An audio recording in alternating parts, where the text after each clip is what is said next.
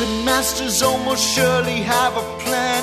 There's clearly maybe something there beyond the realm of man. And until you've thoroughly tested every last close trusted view, I find the more you think you know, the less you really do. That's true, Dr. Zayas. Very well. Where would we be without THC? Cause we know they're lying to us, just don't know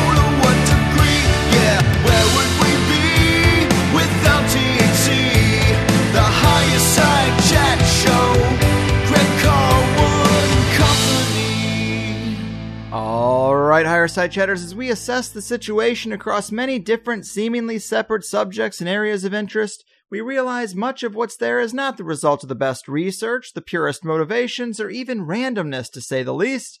No, ladies and gentlemen, unfortunately, it seems a carefully crafted tapestry of propaganda has turned everything into a funnel to keep the funds flowing up to the shadowy cabal at the capstone of the precious power pyramid and keep the people in ignorant servitude.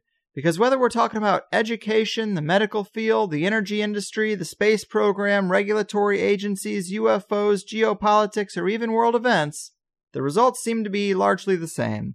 Well, we're not alone in our realization because today's guest, Massimo Mazzucco, is an award winning Italian filmmaker who's been through an awakening of his own, and after finding success making commercial films, he decided to switch gears and use his talents to tell the tales they'd rather he not, with documentaries like The New American Century, The True History of Marijuana, Cancer, The Forbidden Cures, Global Deceit, which was the first Italian documentary on the truth about 9 11, and September 11th, The New Pearl Harbor, a five hour plus film that looks to make the definitive case on 9 11 and point by point dismantle the paper thin arguments made by so called debunkers. A man of the people, a beacon of light in the darkness, and an 8mm magic maker, Massimo, welcome to the higher side.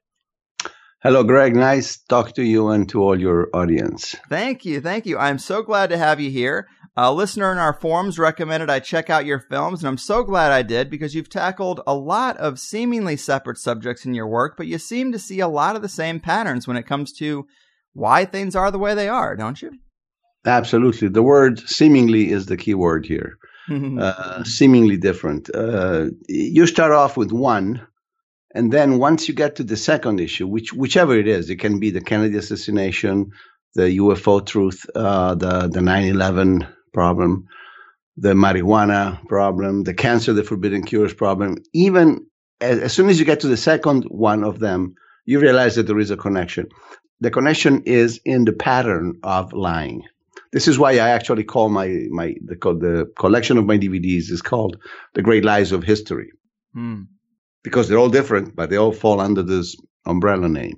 Uh, and uh, you mentioned them. I, I, think you, you skipped one, which was uh, you skipped two of them. One was uh, uh, the second Dallas, which was on the Robert Kennedy assassination, Right. and the other one that you didn't mention is UFO and the military elite, which is strangely enough not a film about uh, little green man. In fact, the only little green man that you that the film talks about are the people in the Pentagon. Mhm. So it's really a film about how the military has been suppressing the information we have been having or receiving about UFOs since the 1950s. So it really doesn't state that, yes, aliens do exist, but it does state that a lot of things are, have been kept from us. Mhm. And the only reason I can assume that they're being kept from us is because there's something to hide. and that something can only be, in my opinion, uh, alien life. Mhm. In any case, uh, in my, my, I tell you my story very briefly. You mentioned the global deceit. That was actually the first DVD I made in two, in the first film I made in 2006 was pretty much the equivalent of Loose Change in in America. I did the same for the Italian audience. It simply shows and collects all the main uh, criticism that we in the 9/11 Truth movement have against the official version of 9/11. So the facts that now are very well known to everybody. The fact that the, uh, these people were, were were hijacking airplanes with box cutters, and uh, but there are no pictures of them at the airport, no names in the in the uh, in the lists of passengers lists, and all that. The way the towers fell, the the, the fact that there's no apparently there's no airplane at the Pentagon, the fact that the, the hole in Shanksville does not contain a plane at all. All this, you know, the major problems of the of the official version. Mhm. This film was was broadcast, believe it or not, in Italy on national television in, in 2006 by any, by a Berlusconi channel. So uh, you you could say the not equivalent of Fox, but pretty much very conservative. Definitely not uh, a liberal agenda. And it created a big, big, big scandal, of course, because for the first time, people in Italy saw the, way the towers really collapsed with, with explosions on the side, and they heard the testimonies about the people who heard the explosions, and it caused a big stir. In, in fact, the discussion in Italy on mainstream media went on about 9 11 for about a year after that. And I have to say that up to this day, I think it's the only Western country where the 9 11 issue has been thoroughly discussed at the level of mainstream media. That doesn't mean, of course, that everybody now in Italy believes that 9 11 was an inside job, but at least the issue, uh, the, the, the fact that there is a problem with the official version has been exposed and has been thoroughly analyzed by the mainstream media. Of course, the way they do it, it's always a little tilted. So it's always like, you know, they have a little accent towards you. Oh, you're a conspiracy theorist and all that. But they actually let you speak. And I had my chances to speak on Italian television. And that really opened up a, a whole new, a whole Pandora's box for me. Hmm. After that, I started getting interested in, in, because of a friend of mine, I started getting interested in alternative cures for cancer. And I found out that in the last 100 years, there had been at least 10, if not more, apparently valid uh, alternative cures for cancer based on, on natural products, which had either been dismissed or ignored or distorted, lied on, uh, meaning they tell you that they don't work when they know that they do work. And so I made this this uh, compilation of, of alternative methods.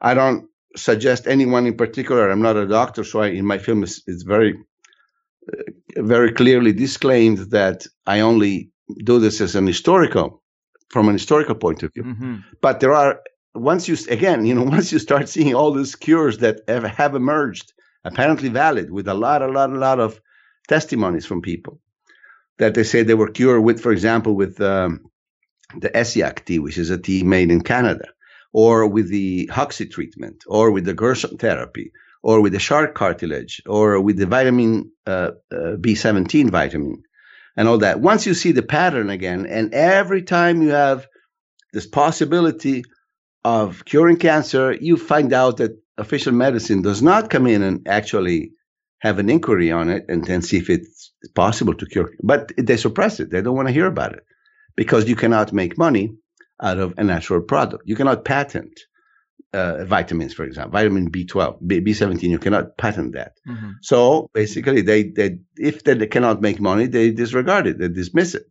and sometimes they even put people in jail. They have in the past if they are too dangerous in terms of, uh, or they force them to have their clinics outside the U.S.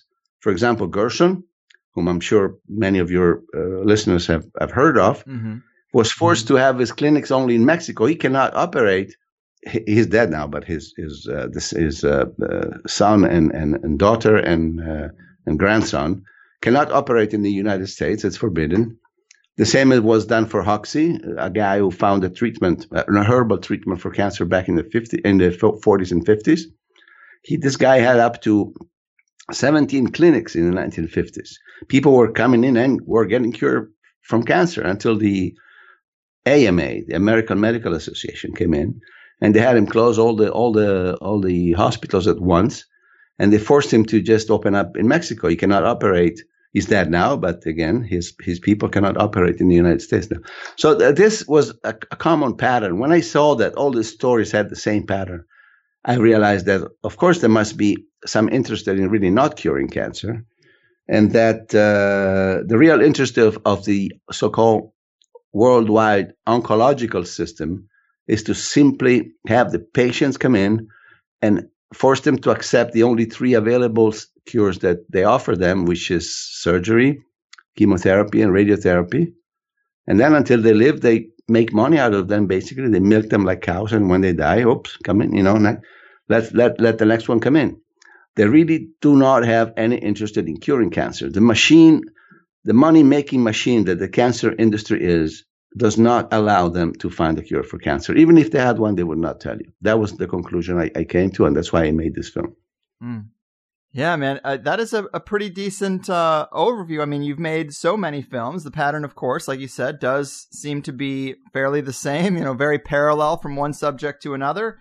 And, you know, seeing something like Loose Change on television seems pretty impossible over here. Yes. Were the Italian people a little more open to the idea of it being a false flag?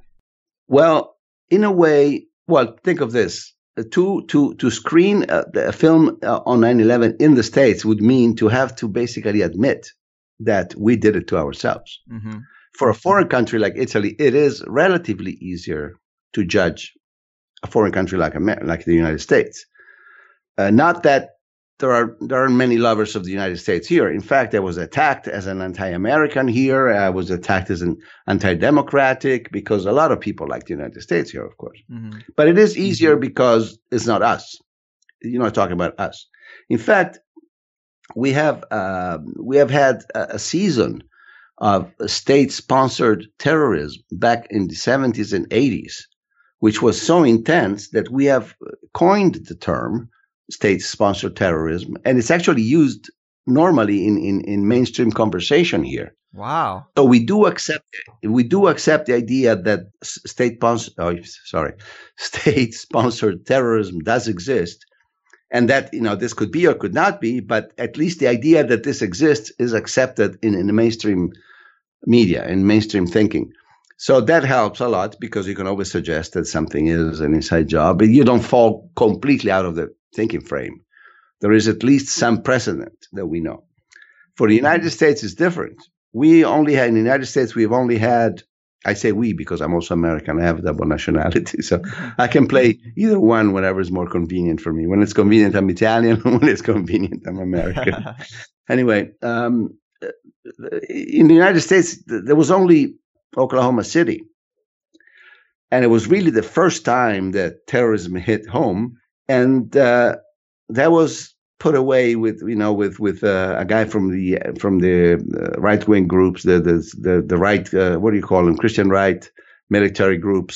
So that was put away. Of course I don't I'm not convinced it was that but that was the only one. And for for an American person average American to have to accept your own government no it does not is not actually there to protect you. They don't care about you in fact and to have to come to that realization and to even consider that it could have killed 3,000 of their own just to pursue their own geopolitical agenda in the, in the, in the Far East and Middle East, Afghanistan and, and Iraq.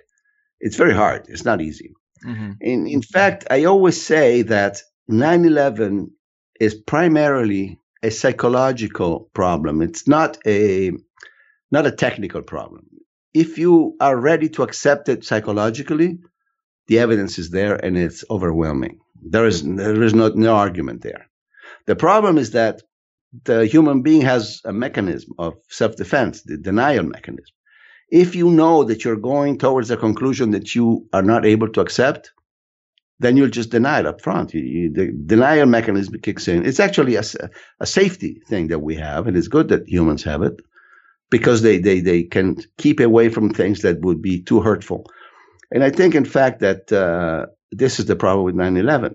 Very few people are ready to accept the idea that this was an inside job. Uh, I'm, I'm speaking, of course, uh, assuming that your audience, at least mostly, understands or agrees that this was an inside job. If this is not the case, oh, yeah. please help me because I, I should change. The- No, no, no. We're on that page. Okay, and just you know, just to make sure, because otherwise people kind of think, where did he get this crazy guy? where did he come from?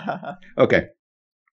So uh, basically, it's a psychological problem. I have one one anecdote that that was very very meaningful to me. One when I completed the second film on 9/11, as I said, the first one was only in Italian. It was 2006. Then in 2009, I made the New American Century, which is in English and Italian. And that covers not only the events of 9, the specific events of 9 11, but the entire scenario that could have been behind the political scenario, the economical, the geostrategical aspects of why did the United States need a 9 11? Because they were, it was absolutely needed. And what happened in the next 15 years, by the way, showed it very clearly when I did that second film, I, I gave it to my next door neighbor. In, in, I was living in Los Angeles there. And I said, you know, this is a film that gives you an alternative idea of what could have happened on 9 11. And I remember her face, and I gave it to her. I gave her the DVD. I just came home with them in, in a box, so I just gave him one, gave her, gave her one. A week later, she returns it to me and says, "Oh yeah, it's a very sad story." And she gave it back to me, and they still have the cellophane on, the, the you know the, the plastic covering. Yeah. She had not even opened it up. That showed to me what the Nile can do. She knew that she had opened that thing and, and, and popped it into the DVD player. She might have to have to, to come to deal with, with uh, thoughts that she wasn't ready to deal with. hmm So she just preferred not to look at it. That's really the problem in 9 11. It's such a large realization that you have to come to and such a large concept you have to accept that not many people are ready for it. In fact, the reason why 9 11 remains to this day the biggest lie in, in recent history is a quote uh, in a quote by Marshall McLuhan. He said, "Small secrets are the most difficult to keep. For the very large ones, people's incredulity will always be sufficient." Mm. In other words, the very fact that you that you go, oh come on, that can't be, it's too big. You are the very guardian, the very how do you say cell holder, the, the very you keep yourself prisoner by your own unwillingness to accept such a large reality which is uncomfortable. And that's why it works. That's true. That's why it works. It was Hitler who said the larger the lie, the more people will tend to believe it.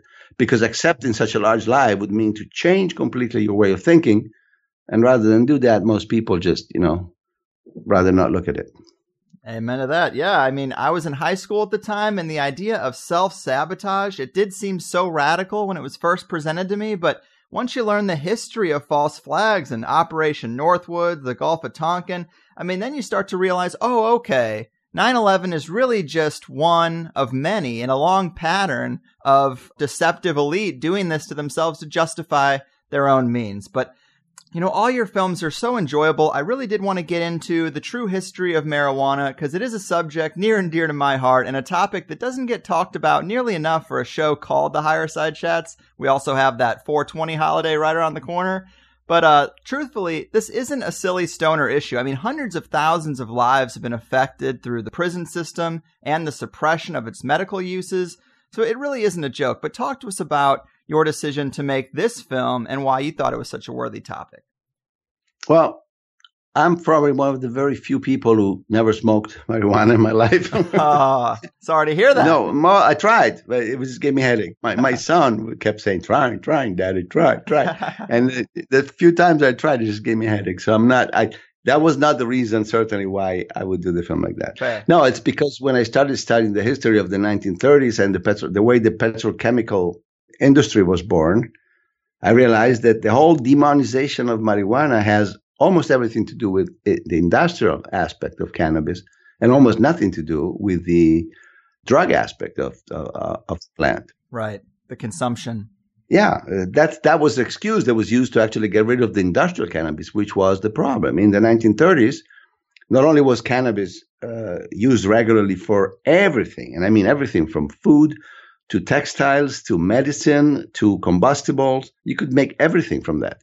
So how are you going to create a whole new industry of petrochemical where, where you want to burn oil and not uh, uh, cannabis, when you want to make chemical medicines in the lab and not use natural ma- compounds like, like cannabis, when you want to introduce new textiles that are synthetic as opposed to natural fabric like the, the cannabis fabric, you have to get rid of this huge obstacle.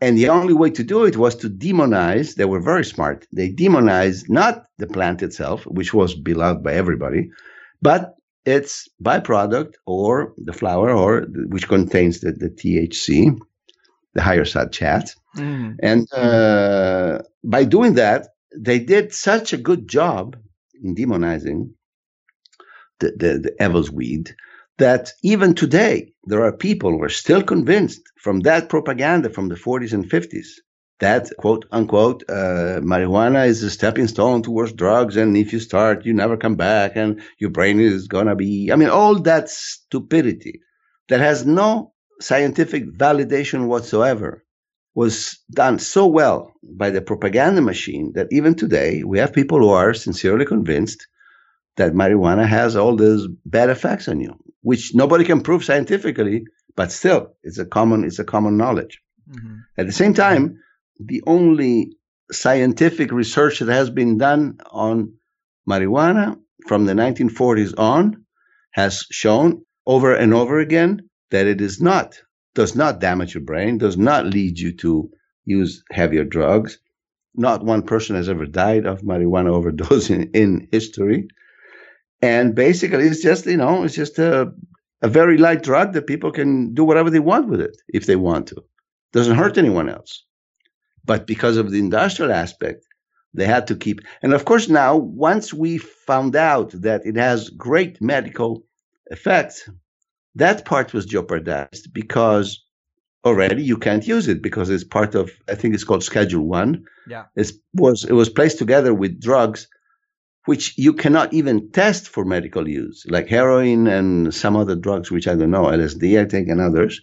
So basically, by by placing cannabis or marijuana in, in Schedule One together with those other drugs, it was made impossible to even test their medical validity.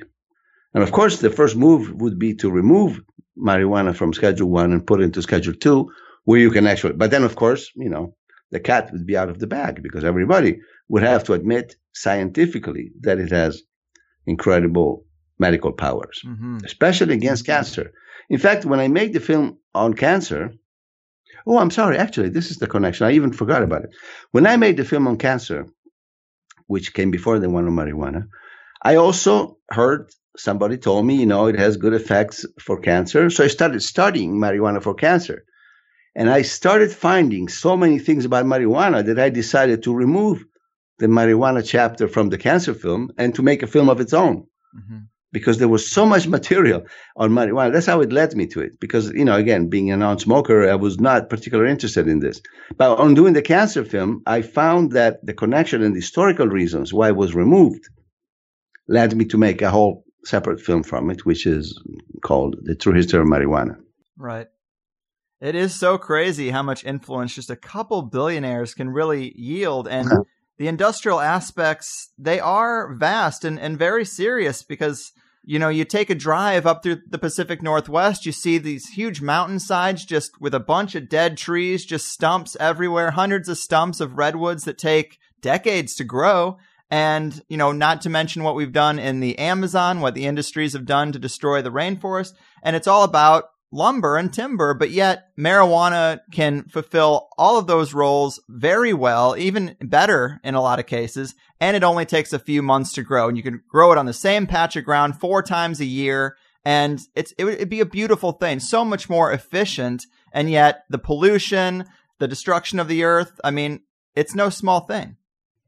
No, and you said it. It would it would do it better, and that's actually the reason why it would make uncompetitive all the chain of products from the petrochemical industry, from plastic to to oil to um, synthetic uh, textiles mm-hmm. to synthetic medicines. A lot of that could be replaced with with cannabis and and and THC and the other cannabinoids. But of course, because it is better, they would lose, and that's why they can't afford it. It's not even a, it would not it would not be a fair competition. That's actually the reason why they had to get it take it out of the game to begin with. Right. You don't start playing football if you have the best uh, national league team in front of you. You you want to get rid of them if you want to win something, and uh, that's what they did. That's what they did. It's very sad. It's very sad because the whole pollution problem that even today, even more, it's it's afflicting Earth comes from that, comes from that greed of wanting to win the battle against a natural product in order to be able to impose your petrochemical products. Mm-hmm. And it is so interesting to me how, when you really get down to things, a lot of times it's one crucial action or, or one specific moment that changes the course of history for decades. And at this time, William Randolph Hearst had just bought a ton of timberland. He just invested so heavily in this. And had he not done that, he might not have been so motivated to demonize marijuana and set this course of action in, into motion. It's kind of crazy because also at that time, of course, DuPont had just bought patents to make consumer products from oil. That would have completely been displaced by hemp. And so you have these billionaires who had just made these investments. And so as a result, they demonize their competition that would have uh, put them out of business. But it's these these few people doing these very specific things. It's very interesting. It's always a few people, Greg. It's always a few people that control the world, unfortunately, because it's the amount of money they can move that matters. It's not the number of people. Mm-hmm. I think that we, the normal people, never stood a chance until some 10 years ago when the internet started. I think that the internet was and still is and will definitely be the most important revolution in history of, of humanity, of humankind. Because for the first time since 10, 15 years, people have direct, unfiltered access to information. Of course, this comes with problems because you have to learn how to separate good information from bad information. That's part of the game. But for those who learn how to do that, direct access. I mean, I could have not made any of these of this eight films that I've made in the last ten years had it had internet not existed. I would not know these things to begin with. All the mm-hmm. information I have, which I put into my films, comes from from researching on the internet. So I'm just basically a, a manufacturer of I transform goods.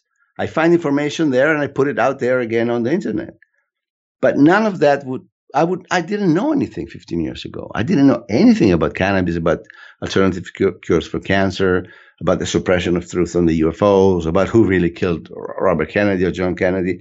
You know, you could have had doubts about those, but today's today you can really research and find out. And in fact, let me let me just add something here. That the new film I'm working on, which is almost completed, uh, it's going to be called American Moon, and it's about the the moon hoax uh, mm. issue, the, whether we went or not to the moon. All the information that I'm using. Don't let me stay. Let me state where I stand first, because of course you need to know that. Uh, I was a, a, professional photographer for thirty for twenty five years before uh, just limiting myself to directing films as a professional photographer, as a, as a kid, I of course believed we went to the moon. When I became a professional photographer, and then one day I bumped into the Apollo pictures again, hmm. I said, "Oh my God, what a badly botched up job they did." As a professional, you can tell immediately that those pictures are not made; they're not sunlit. They're not. They're made in the studio actually with artificial lights, and a pretty bad job too which was the job you could do back in the 60s. You had no digital retouching then. You had to do everything in the darkroom. Now, I happen to have learned in the same years, I started being an assistant photographer in 74. So basically, only a few years after the Apollo missions ended. So I know everything about the darkroom. And I can actually recognize all the little tricks that they used in the darkroom to make those pictures look like they're on the moon. I can see where they added the background that was a distant, that's just a picture, but there's a line separating the foreground from the background. I can see the shadows where they've been corrected and all that. Okay. So that's where I stand. So I decided to, to make this, um, film about the moon. And I wanted to do this 20 years ago before the internet.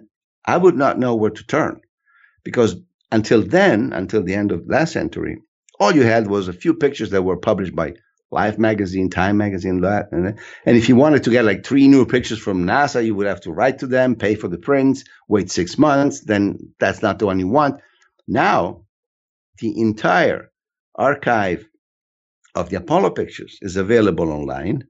Each single shot, 6,000 shots for, from pretty much more or less 6,000 shots from six missions to the moon or six alleged missions to the moon. I've downloaded them all. I can now work with uh, uh, comparing angles of the same sets, and I can, that helps a lot. I mean, the amount of information available today makes it much, much easier for me to reach the conclusions, or rather to show other people why I think that the pictures are fake. It would have been very difficult back before the internet because you didn't have the material available. Now all mm-hmm. the all the all the videos that uh, NASA shot on the, on the moon trips are available and all the pictures. And even just by comparing the pictures with the videos, which are supposed to be in continuity, shot at the same time, you can tell that there, there, are, there are changes and problems, meaning that they shot first the pictures and then the same scene with the video or vice versa. and all that. anyway, I mean, I'm not going to get into the details of what the, the evidence is, but the fact that all this information is available, it's a click away, made everything much easier. Mm-hmm. It's still a very difficult job to put together a film and, and, and prove something like that or make it truly believable. But at least the access to the information is there. And this is really what is changing the history of the world. It's going to take another, at least another generation before the effects of the internet on humanity are really known. Right. But by then, there'll be so much less people watching TV and drinking their drinking, I mean swallowing their news or the fake news from TV and looking for their own truth on the internet. It's going to be another generation. It's going to be hard because at the same time, there's a big pushback from the powers that be so that, you know, they actually fight back on the internet. So you have a lot of lies on the internet as well. Right. The fake news stuff. I mean, that's exactly the campaign they're doing is trying to create so much ambiguity on the internet that you can't even trust that resource. Although, right. You know, in those early stages for us, we're so lucky to have really been there when the floodgates were just wide open. Cause yeah, I mean, we've learned so much and the moon landing definitely is suspicious. I'm super convinced that the footage is fake. I don't know if we ever went to the moon with some special tech. Oh, here. On the back end, you, you Yeah. can't know that. But what was shown on TV is largely stagecraft. And mm-hmm. the space program itself is such a huge money sink to anybody who's like, well, why would they do this? I mean, Hmm. why would they do it? Billions of dollars is why they would do it. Not only that, but I think they got to a point. I mean, I've I've studied the the, the, the historical part from 1961 to 1969. So from the day Kennedy announced we'll put a man on the moon and and return him safely to Earth in 61 until the actual alleged landing in 69. I think that up until 1967, the entire Apollo program was real in that. I mean, it has been real all, all the way in that they were really trying to build these machines to go to the moon. They were really trying to build the, the, the, the, the survival system to breathe for eight hours on the moon. They were really trying to, to build a rover that would actually go across the moon uh, with the batteries and all that. The problem is that they got, this is my, my, my conviction, my conclusion. They got around 1967 and they realized that not only the deadline was coming closer, but the problems and the stakes were getting higher. And when the Apollo mission started in 67, they had a great accident where three astronauts were practically burnt, not practically, were burned alive inside the capsule on a test flight. Mm-hmm. And that put them back another year and a half. And they were already late in the schedule. And by then, I think they, on one side, they realized they would not be able to do it. But on the other, they realized they could not admit that they could not do it. They were prisoners. I'm talking about NASA, prisoners of their own propaganda they had been pushing for the last six or seven years. If you look at the at the propaganda films from NASA from from the 60s on, every other fr- sentence is this will go to the moon, this will take man to the moon. The propaganda was so intense. You couldn't just go on TV and say, "Sorry guys, you know, we were kidding. Uh, actually, we're not going to make it. We really don't have the technology. There's too many hurdles." But at that point, also, they had all their simulation system in place. So they could actually simulate, I'm, I'm, I'm saying it by, by 67, an entire mission to the moon and back in a studio. Mm-hmm. So I'm sure, I'm, I'm convinced that somebody said, hey, you know what, guys? If we just give them these films that we use every day for to, to train for landing, to train for walks, to train for this and for that, they look exactly like they were on the moon all we need to do is give them these films, pre-film it, film, go to a studio, film the walks on the moon, and insert that and broadcast it back as live. Who's going to know it's recorded? I mean, only a few people needed to know what was really fed into the big dish that was receiving the images from the moon live on July 20, 1969. mm-hmm. So if suppose you pre-recorded all that the first moonwalk was pre-recorded, and on July 20, 1969, you put that actual feed into the dish that's receiving uh, the images from the moon. The first people you would actually dupe are those at NASA who stand up and clap and are convinced that we made it to the moon. Mm-hmm. So here comes the big argument. Usually they say, oh, there are so many people involved in such a large conspiracy. Somebody would have talked sooner or later. No, these people, nobody needed to know. Only a very, very small handful of people needed to know, Right. including the astronauts, of course, which is a whole, you know, a, a thing on itself. But besides the astronauts, only like 20, 30 people would need to know at the very top of NASA. The rest, they would be the first victims of, of the deceit. Mm-hmm. And that's why I think the lie has stayed on for such a long time and nobody talks because nobody really knows that we didn't, except for those who, who actually worked on faking it. Mm-hmm. Very few people. And there are so many factors in the moon landing hoax, and people really should watch your documentary when it comes out or look at this stuff because a lot of it requires that visual element, which we don't have here. But I did want to ask you about the Van Allen radiation belt element. It's something that gets brought up a lot that the Apollo mission astronauts are really the only human beings to ever supposedly get Yes. through this. And uh, even if you do get past it, there's all kinds of cosmic rays and radiation flying around in space. Absolutely. What can you tell us about that element and the fact that it just might not actually be physically possible? Well, and that's a very, very big argument in the debate. First of all, the, the, the so-called Van Allen belts were discovered in 1958 by one James Van Allen, who actually sent up a probe and just at the last minute thought he would put also a Geiger counter in it. The probe was going up for something else. But they realized that space was radioactive. What they realized is actually that there is this donut shaped uh, ring of, of radiation that goes basically not from the North Pole to the South Pole, but maybe a little lower, like on the 30th degree uh, parallel. I mean, three quarters of the Earth, so to speak. You leave out the South Pole and the North Pole, It's open on the ends. there's actually no radiation. For the rest, radiation goes from north to south in, in, in, a, in a curved way. And these belts are from 5,000 to 25,000 miles high.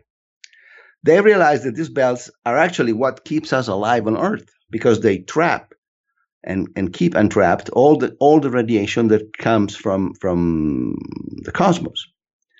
So basically, those are very high protons and electrons going at incredible speed in there. And Van Allen said, and wrote an article in 1958 or 59 or so, where he said, you know, future astronauts, there was already talk about going to the moon. So he said, future astronauts will better devise a way to protect themselves very heavily because there's no way you can get through this without dying. I mean, he called actually lethal radiations surround Earth. That was the title of the, of the, of the scientific article they published. Hmm. So this is the first part of the problem. Van Allen says and warns everybody there's no way out. Either you go out from the North Pole, he said, or you have to protect yourself very heavily, which was impossible because of the weight you would have to put in space to protect the astronauts. But also, you couldn't really go out from the North Pole because you can't just go up and then turn right, Mhm. like you're in an in, in, in intersection. Uh, to go to the moon, you have to go out through the the almost the equator, so to speak. So you have to go out horizontally, so to speak. You just you know get a, a better speed. You can't just go out and then turn it when you're traveling at twenty seven thousand miles per hour. So it was basically impossible. And this is part one of the problem. In fact, during the, the 61, 62, 63 period, during the preparation for Gemini and all that, NASA was studying intensely what to do with these radiation belts. Strangely enough, by 68, by the time the first mission, manned mission, was actually sent through the belts, and this, and we need to go back and, and state one thing: every single space operation that's ever happened in the history of humanity has happened within the Van Allen belts. The Gemini, the Mercury, the Soyuz, the Russian, the, the actual the space station. Now everything is be, below this belt, so we are protected. The only humans who have allegedly crossed them, as you said before, are the Apollo astronauts from Apollo 8 on. So we come to 68, and suddenly they decide to launch Apollo 8 to go around the moon and come back. Before they landed, they wanted to go around and see, you know, if it was everything was okay. They put these people out through the Van Allen belts without even sending a monkey before. So with all the warnings that they've had, they put them out with no protection whatsoever because it was simply impossible to protect them because of the weight issue, and without even sending a monkey. And the funny thing is that if you listen to the recordings of Apollo 8 traveling to the moon, they don't even mention the crossing. Hmm. It's like you would expect these guys to be the first in history to say, uh, you know what, we're still alive. We don't feel anything yet, so so far so good. nope, they don't they don't even mention that. They talk about how the toothbrush floats in space. That's what they do. so basically, we have this strange version of NASA where NASA in 69 to 72 says, um, it turned out that there was not so dangerous. Actually, the radiation you get through the belts is the same as getting three chest x-rays in three years or something like that. So everybody said, okay, well, then, okay, Van Allen was wrong, must have been wrong, right? Nope, because now, now that the Orion mission, the Orion project is actually planning, and I believe for the first time, to actually go out and go to the moon, suddenly the radiation problem of the Van Allen belts is back. Now you have a video, and you can look it up on YouTube. Uh, look up uh, Kelly Smith radiation belts, because Kelly Smith is the guy from NASA who confesses very candidly on, on camera that before we send people in outer space, we have to cross this very dangerous radiation area called Van Allen belts. And we need to test this before we can put men through there. Mm-hmm. So the question comes is, excuse me, didn't we just do that 50 years ago and there was no problem? so you have this unique situation where, where after they discovered and up until 1968, they are defined lethal by all scientific the scientific body. From 68 to 72, magically they become harmless. And then after that, and up until today, they're dangerous again. Somebody's got to clarify that. right. So it's very difficult to quantify the actual radiation impact because of the actual angle that you take going out on the tangent and all that. So it's really impossible to prove how much radiation would the astronauts get on themselves going through them. Mm-hmm. But it is definitely legitimate to ask, excuse me, if this was done 50 years ago, why is it a problem again today? And as you said before, once you get out there, it's a whole different ballgame. Because once you cross them, you're really out out in outer space. And that that's where you get all kinds of cosmic radiation. Gamma rays, X rays, alpha particles, you name it. They, and they all go through the body, they all go through the, the ship. There's no way to stop those. Right. And all the space debris that's apparently flying around our planet, like thousands of little pieces of metal and all kinds of stuff that are apparently moving at a thousand miles an hour. That seems pretty dangerous and risky to just hop through that. Well, first of all, this was not a problem in 68. In 68, there were very few satellites up there. Fair. But uh, Fair. today, I would certainly be careful where you're going because, yeah, you have to know your way through that stuff. Yes. Also, if you just put the astronauts' statements and odd body language under the microscope, that alone is quite telling. The press conference that they had um, three weeks uh, before, after they returned from the moon, Armstrong, Aldrin, and Collins, you would expect the most, the three most triumphant smiles on their faces. I mean, in fact, when they come in and they go sit behind their desk, the entire body of journalists from all over the world stands up and gives them a standing ovation of some 10 minutes. But these guys look like they're at a funeral. yeah. They have the eyes looking down. They look at each other like, what the hell are we doing here? What are we going to say? Their answers are so scripted and unconvincing. I mean, uh, Armstrong is asked at, at some point, he says, uh, a journalist says from England says, what do you think this is the meaning for the future of humanity? And Armstrong goes like, uh, I think this is a very big step for the future of mankind. Uh, I mean, it's so odd, so freaky. And they look at each other before, after each answer, like, could you see the stars from the moon? And they look at each other like, what are we going to say? Yes, no, I don't know. You speak, no, you say that. I mean, it's really embarrassing. Mm-hmm. And you, you, you must think that if, if, if the trips were faked, of course, the astronauts would have to be in on it. And uh, to convince these people to have to carry this lie through their life must have been the hardest part, I think, for them to swallow. Right. They, these guys grew up from the Mercury project, the Mercury 7, many of them, with the dream of being one day those who went to the moon. Just imagine after you train for your whole life, for you, 20 years in your life, for this great event that's coming closer and closer, and then a year before or two days before you get on the rocket, for as much as far as we know, you're told, you know what? There's no way you can we can get you back, so we're gonna have to fake it, and you're gonna have to shut up because this is basically the prestige of America that's at stake right now. If anybody speaks, you know, we're gonna look like stupid people, like like gooks, and and so they had to to live with this lie, and this is, I think, the reason why they all retired from NASA immediately afterwards uh, they all went into a very, very strange private life. Aldrin became alcoholic, a drug addict, uh, divorced three times. I mean, his life was a wreck.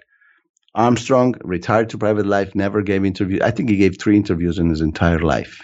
And one of those interviews was not actually very positive about NASA at all. I think it was 1999 or 2000. He he pre- it was presented by Vice President Gore at some award or something, and he, he gave this speech, and he said, uh, "We leave a lot." Uh, I'm, I'm paraphrasing now. We leave a lot left for the new generations to discover, and there's going to be a reward for those who can remove one of many layers that cover truth. Right. I mean, what kind of talk is that? For somebody, you know, what, what are you talking about, sir? You just tell me that I want to follow in your footsteps and I want to go where you have been. Yeah. No, there's a lot of layers that cover truth, and baby, you guys got to work on it. Basically, that's the message you gave. Oh, and, and by the way, I agree with you when you say it doesn't mean that they never went to the moon or that even, you know, I never said that we never went to the moon. I said that the, the Apollo missions mm-hmm. are definitely fake. Whether there's people actually even now going back and forth to the moon with different means that we don't know about, that are not public, it's very possible. Like, I cannot exclude that. But I am convinced as a photographer and from the research I've made that those uh, images are all staged. That's absolutely sure. I mean, that's all we have access to analyze. So it's all the decisions Actually, and conclusions you can make. Let me let me give you one little anecdote. When I saw these pictures as a, as as a photographer, and I was shocked, I called the guy who had taught me photography, the guy whose assistant I had been for three years, and who taught me everything about this business. Name is Oliviero Toscani. Is in in Italy, he's extremely famous. In America, is well known at high levels. I mean, we're talking about one of the ten worldwide top photographers of that era. So I called him up and says, uh, "What did you think the first time you saw the Apollo pictures of the moon?" And he said, "Massimo, I thought that had they asked me to do them, I would have done a much better job." this was the answer by one of the top professional photographers. Photographers know easily, like like like an expert on horse on horses can immediately tell a quick horse from from a, from a, a loser, right? Or an expert in painting can tell you know, I cannot tell the difference between a fake Rembrandt and, and a real one. An expert, it takes takes him two seconds. So this is for photographers uh, on the on the moon pictures. Yeah. Man, I am excited to see your full breakdown in the film when it does come out. Uh, I wanted to segue a little bit back to the cancer issue. I mean, you did give us a little bit of an overview, but it is a pretty important thing. I mean, you go into the chemo treatment a bit, which I knew was a grueling process, but my God, I did not know that it was nearly as bad as it's described in the film. It is bad because it is actually carcinogenic. Right. And I'm not the one who says that. It says it on the, you know, the little, the little paper that comes with the medicine. When you open the medicine, there's a paper inside. What do you call that? The, Disclaimer? the dis- well, no, it's it's a paper with all the instructions that tells you everything about the medicine you just bought. And on top of many of these uh, chemotherapy drugs, of the most popular, it says this drug is carcinogenic or carcinogenic for humans. And also radiotherapy, obviously, is carcinogenic. So two out of the three quote unquote solutions that we are offered except for, for surgery. The other two, which is radio and chemotherapy, are actually carcinogenic. now, what kind of world can pretend that they want to cure you when they know that they're actually killing you? But in the process, they're making a lot of money off you. Some of these chemo drugs are worth like thirty, forty thousand dollars a month. So every every month you can last on those drugs, somebody's making forty thousand dollars and the same for radio. Right? The whole radiology, the radiotherapy system is huge and extremely expensive. So of course, every time you go for a radio radiotherapy, somebody makes a lot of money out there. Right. Who wants to? Who wants to break this? This uh, I don't know if you say golden cow. it's, a, it's a money train. Expression. Yeah, it's it's it's a money making thing, and you cannot afford to cure cancer because what are you going to go with all this you know, you can't sell medicines anymore. Mm-hmm. Yeah, man. And you go through so many cases of cancer cures that have sprung up over the years and then were quickly suppressed. Tell us about the infrastructure put in place to do that, because this again is a case of Rockefeller, Morgan, and Carnegie being the major players responsible, right? Well, the, the infrastructure is very simple. Oh, after you study it, it's very simple. um, the AMA in the 1930s took control of the over the so-called naturalistic doctors. Up until the beginning of the next century, the last century, you, you could cure yourself both ways with the naturalistic and the allopathic doctors, because both were allowed. 1930s, AMA was born, and slowly they started excluding the naturopathic doctors and would only allow allopathic doctors. At the same time, the Rockefellers, we, when we say Rockefellers, we say all the big bankers, the Carnegies, the, the Mellons, and all that. The big bankers who were, who were investing money in, in, in chemical medicines also took control of the universities by means of large donations and in exchange for seats in the in the in the boards of the, of this uh, universities. So in the, in the, in the between five and ten years time, they managed to take control also of what was being taught at university. And this is why actually today you have oncologists who come out of the university and they're totally convinced that no alternative cure is available because that's what they teach them. They teach them how to laugh when you come up with alternative cure. Go to your oncologist who says, you know, suppose one day, I hope not, you, your oncologist tells you that your oncologist tells you that you have cancer. And you try to go up to him and says, you know, doctor, I heard that shark cartilage works. Not only is he going to say no, he's going to laugh at you. He's going to, please, you know, like I know better. That's the attitude. Right. That attitude is being taught. They're not all, uh, let me say this bad word, they're not all assholes in themselves. It's the attitude that's been taught in schools, in, in universities. Please don't even listen to those alternative quacks, you know?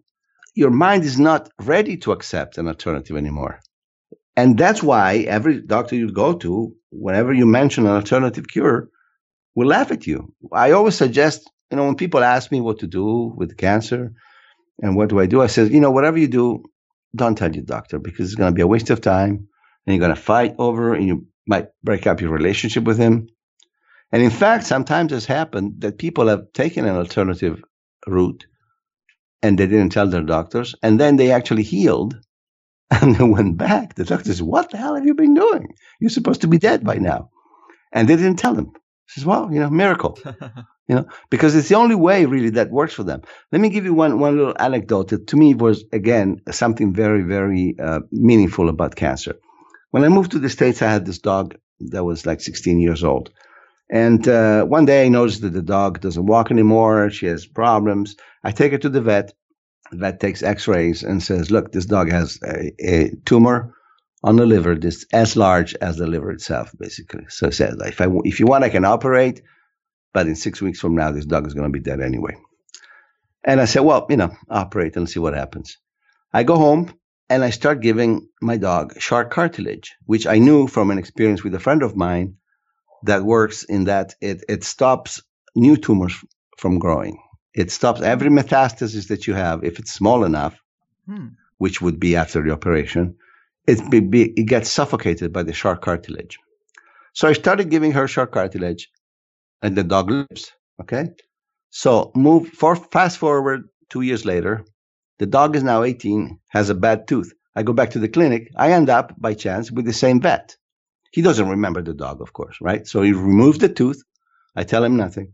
Then he takes the, the, the, the paperwork and stops and says, wait a minute, this dog cannot be alive. I operated this, my signature here. I operated carcinoma two years ago. It has to be dead. And I said, well, does it look dead to you? what did you do? What did you do? He said, I did shark cartilage and I explained everything. So he was, for a moment, he was interesting because he had the dog in front of him, right? So he said, can I, he said, can I take x-rays, please? I says, please go ahead. So we did a new round of x-rays and you could see in the liver, this little black dots surrounded by like a gel, like a gray gel. And that's exactly what shark cartilage does. The black, the dark dots were the metastasis, the cancer coming back. And the, the gray gel around was the shark cartilage actually suffocating and killing the metastasis. Hmm. This is why the dog never had cancer again. So he was all like shocked. He said, I'm going to look it up. I'm going to look it up. Two weeks later, I walk by, you know, in front of, of the place with the same dog, and I run into him in the street. And I said, So, did you have a chance to look up? Oh, yeah, I looked it up, but nah, it says it's all bullshit, basically. It's not really, you know, it's just a, it's a fad. It's, it, it, it, it doesn't work. and I had the dog with me, alive, in front of him.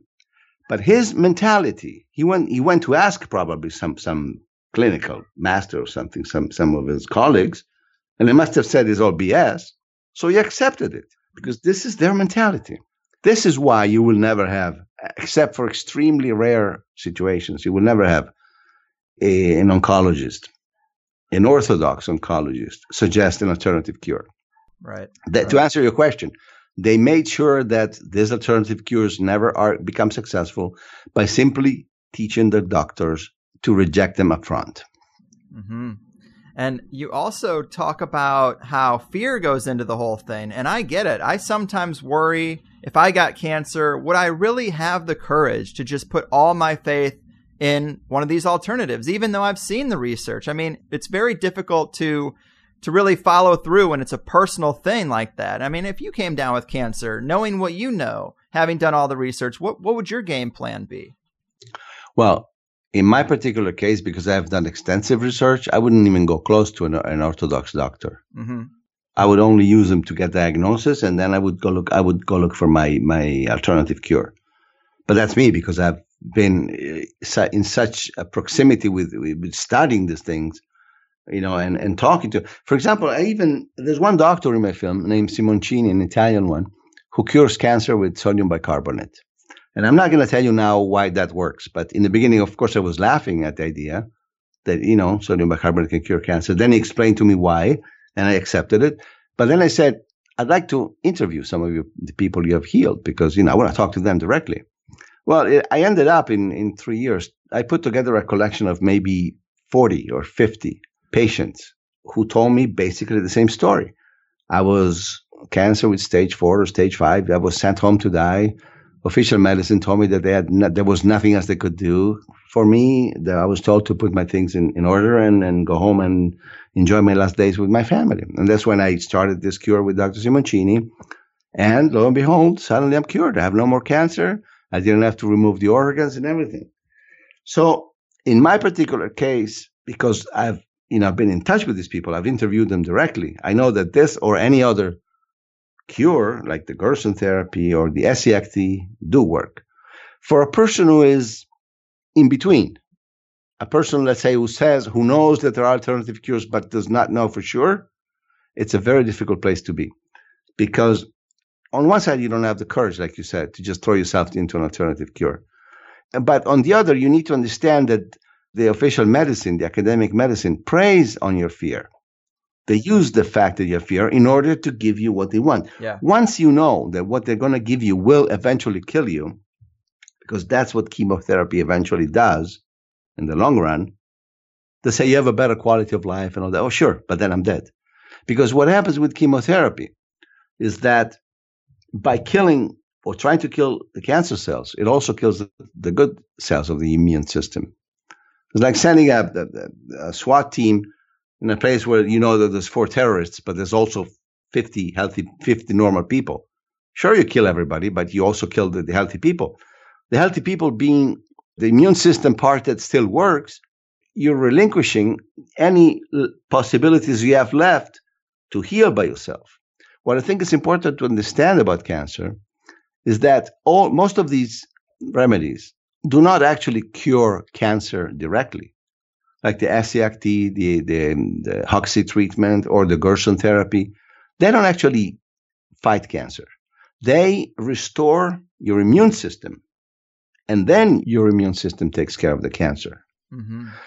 Uh, except for, again, a couple, which are shark cartilage and, and bicarbonate, which attack directly the tumor.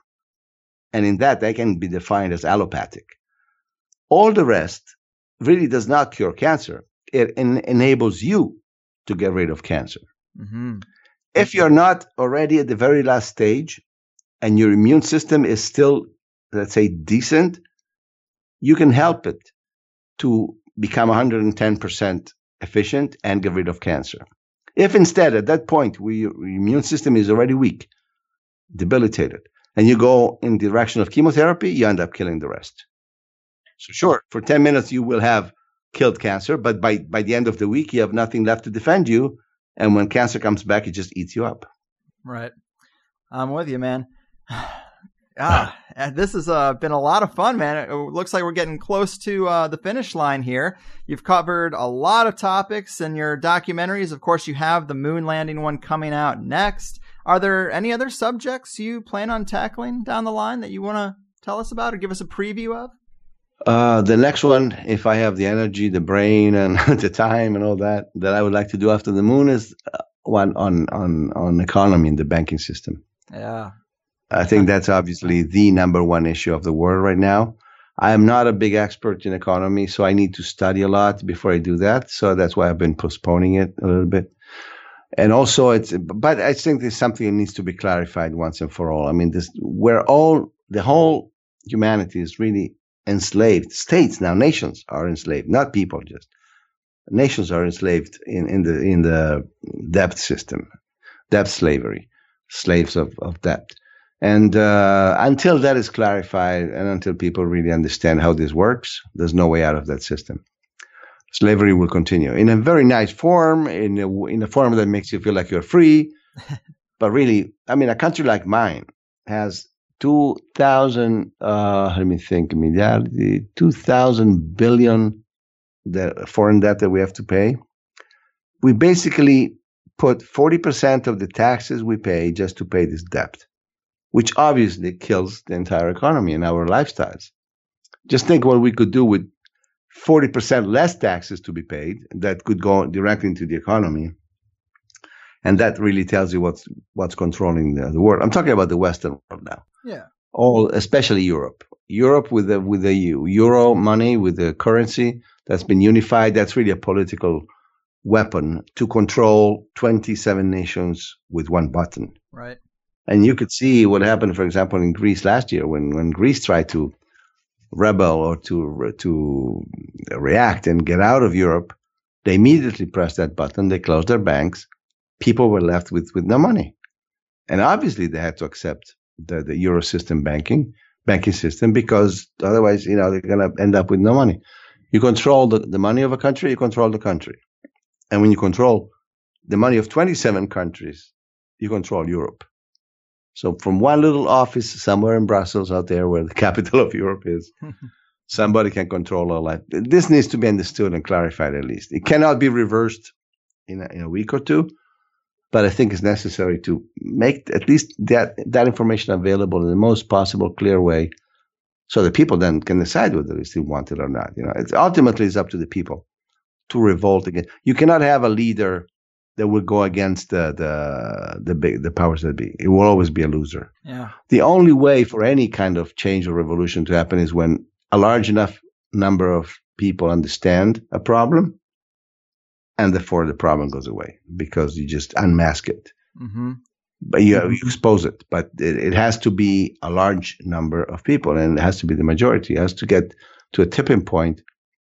There's a little bit is happening now with vaccines and medicines there are a lot of people now that uh, don't trust vaccines anymore, and uh, they're very weary of just getting uh, regular medicines without at least checking themselves. Mm-hmm. That's getting near the tipping point already in terms of self control of your own um, um, health. If that happened also with the rest of our lives, it's going to be fun. Hope I'll, I'll, be around long enough to to see something like that happen. Amen. And you are right. There is a little bit of hope in some of these different areas, but it is true that the banker's tentacles wrap around pretty much everything in this world. And one of my favorite phrases or, or quotes, I can't remember who said it, but about the way uh, the system has worked is that with slavery, that meant that owners had to feed and clothe their slaves, but in economic slavery, people have to feed and clothe themselves. Yeah. And uh, I just thought that was an interesting way to look at it because that really is the case. But very cool, man. It has been a real pleasure. Oh, great range Greg, Yes. let me just ask you one thing. If I could do something that helps me a little bit, if anybody wants to help me with the American Moon Project and wants to make a donation, I'm I badly need that because I need to travel and go interview some photographers around the world before I finish the film. If anybody Sure. wants to have a GoFundMe page, that's called uh, American Moon. So if you go to GoFundMe.com slash American Moon, you can find it, and any donation is welcome. There's a little bit of uh, little perks that come to you if you make a donation, and it's highly appreciated if anybody wants to give me a hand. Thank you. Of course. And uh, I also did want to give you a second to remind the people where to go and see your films or anything else Well- going on that might be helpful for them to know about. My films, I make them available usually. They're all available online on YouTube. If you search just the, the titles, you find them. You know, the New American Century, Cancer, Forbidden Cures. You'll find accounts that have like two or three million views on Mhm. Cancer, the Forbidden Cures alone. Again, if somebody wants to give me a hand, they can buy the DVD from Amazon.com and uh, just look up my name, Massimo Mazzucco. And uh, all the DVDs I sell are free duplication, so you can duplicate them and give them out to your friends as much as you want. And they're all there. There's like one one pack with all the all the DVDs at once, called The Great Dice of History, or you can buy them single if you're interested in some titles alone. Uh, that's about it. That's my way to support myself. Right on. Well, thanks for spending the time with me, Massimo. I really do appreciate it. Keep fighting the good fight. Thanks again. Take care out there. I'll talk to you again when the film is ready, when the American Moon is ready. Thank you. Perfect. Happy days are here again, Higherside Chatters. How about that? Massimo Mazzucco. Mm. Another great guest request from the oh so sexy THC Plus forums.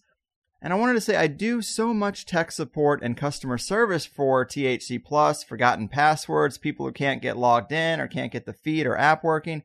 I handle a good couple hours of those messages a week, and it eats up a lot of my time to actually engage on the forums and have some fun. But I did put out a big Jared Kushner thread there, and I'm psyched to see what you people think. But anyway, big thanks to Massimo. He's done a lot of great work, and to talk about marijuana moon landings and suppressed cancer cures in one episode, I thought was pretty great. I was hoping to get this out on 420, but in classic stoner fashion, I didn't.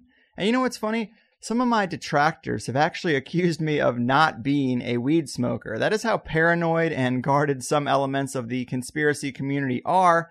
Not that they don't have a reason to be, but to be skeptical of the fact that I can be a daily smoker and produce a good show.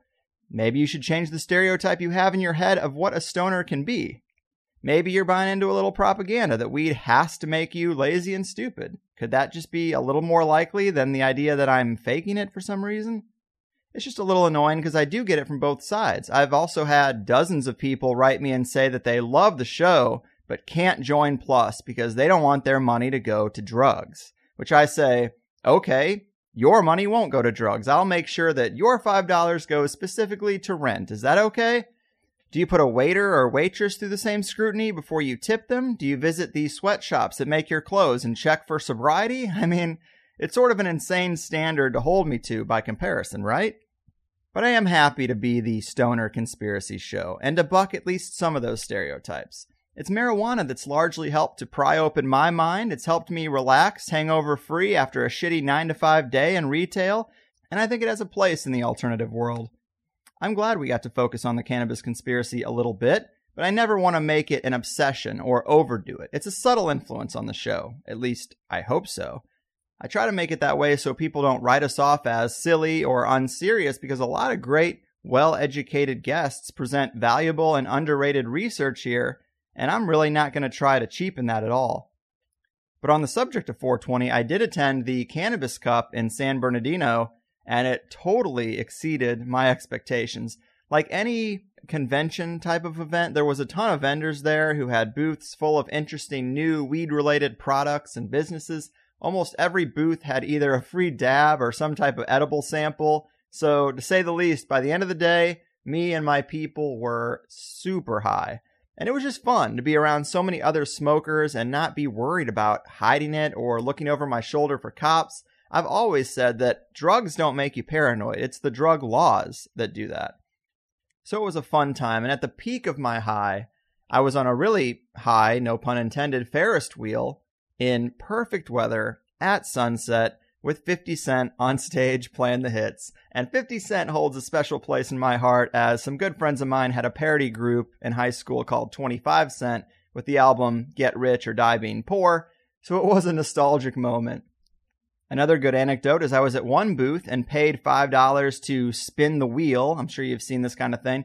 And I landed on the very small sliver that said, You won a free ounce. And that's pretty amazing, right?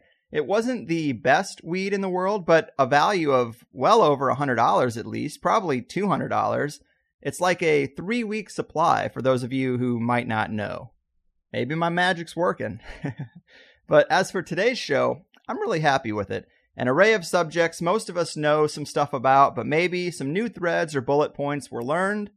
As always, we got deeper in the Plus show. In this one, we talked about where the medical benefits of cannabis and the cancer solutions converge. Talked about the difference between European and American healthcare systems and how that affects access to alternative treatments overall.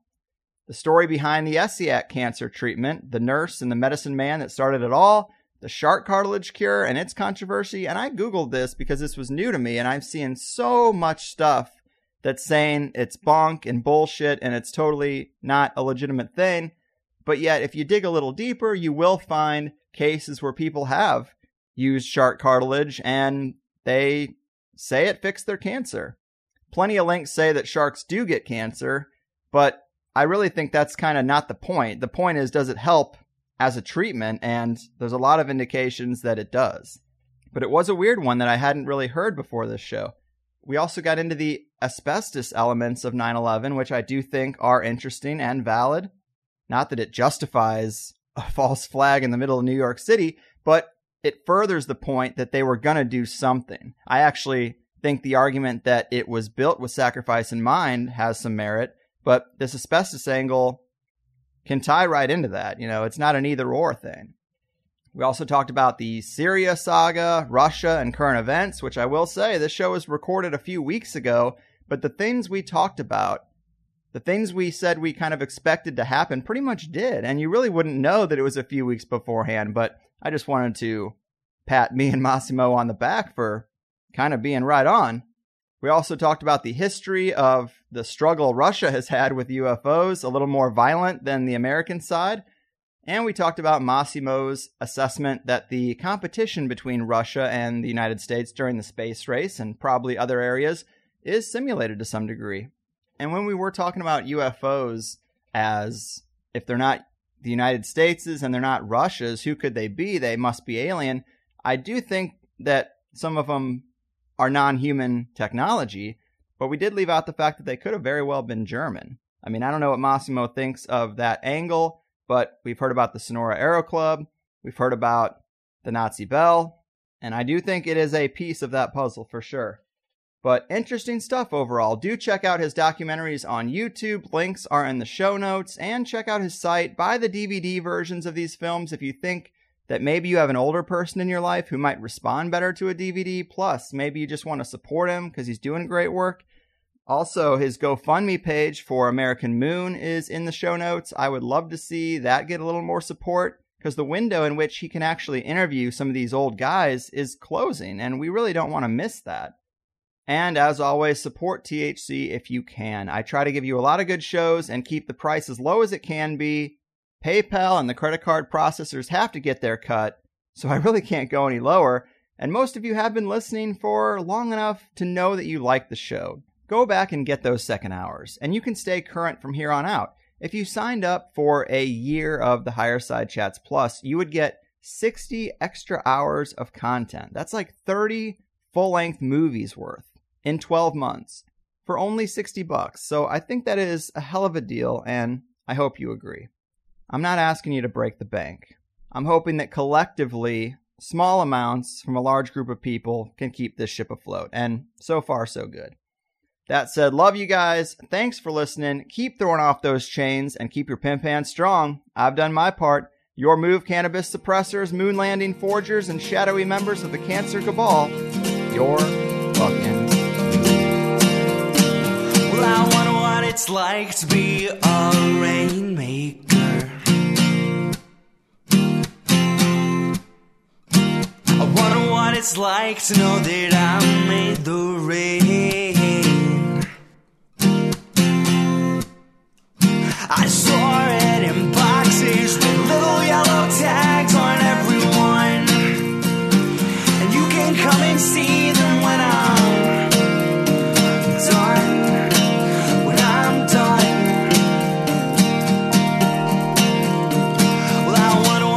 like to be a superhero.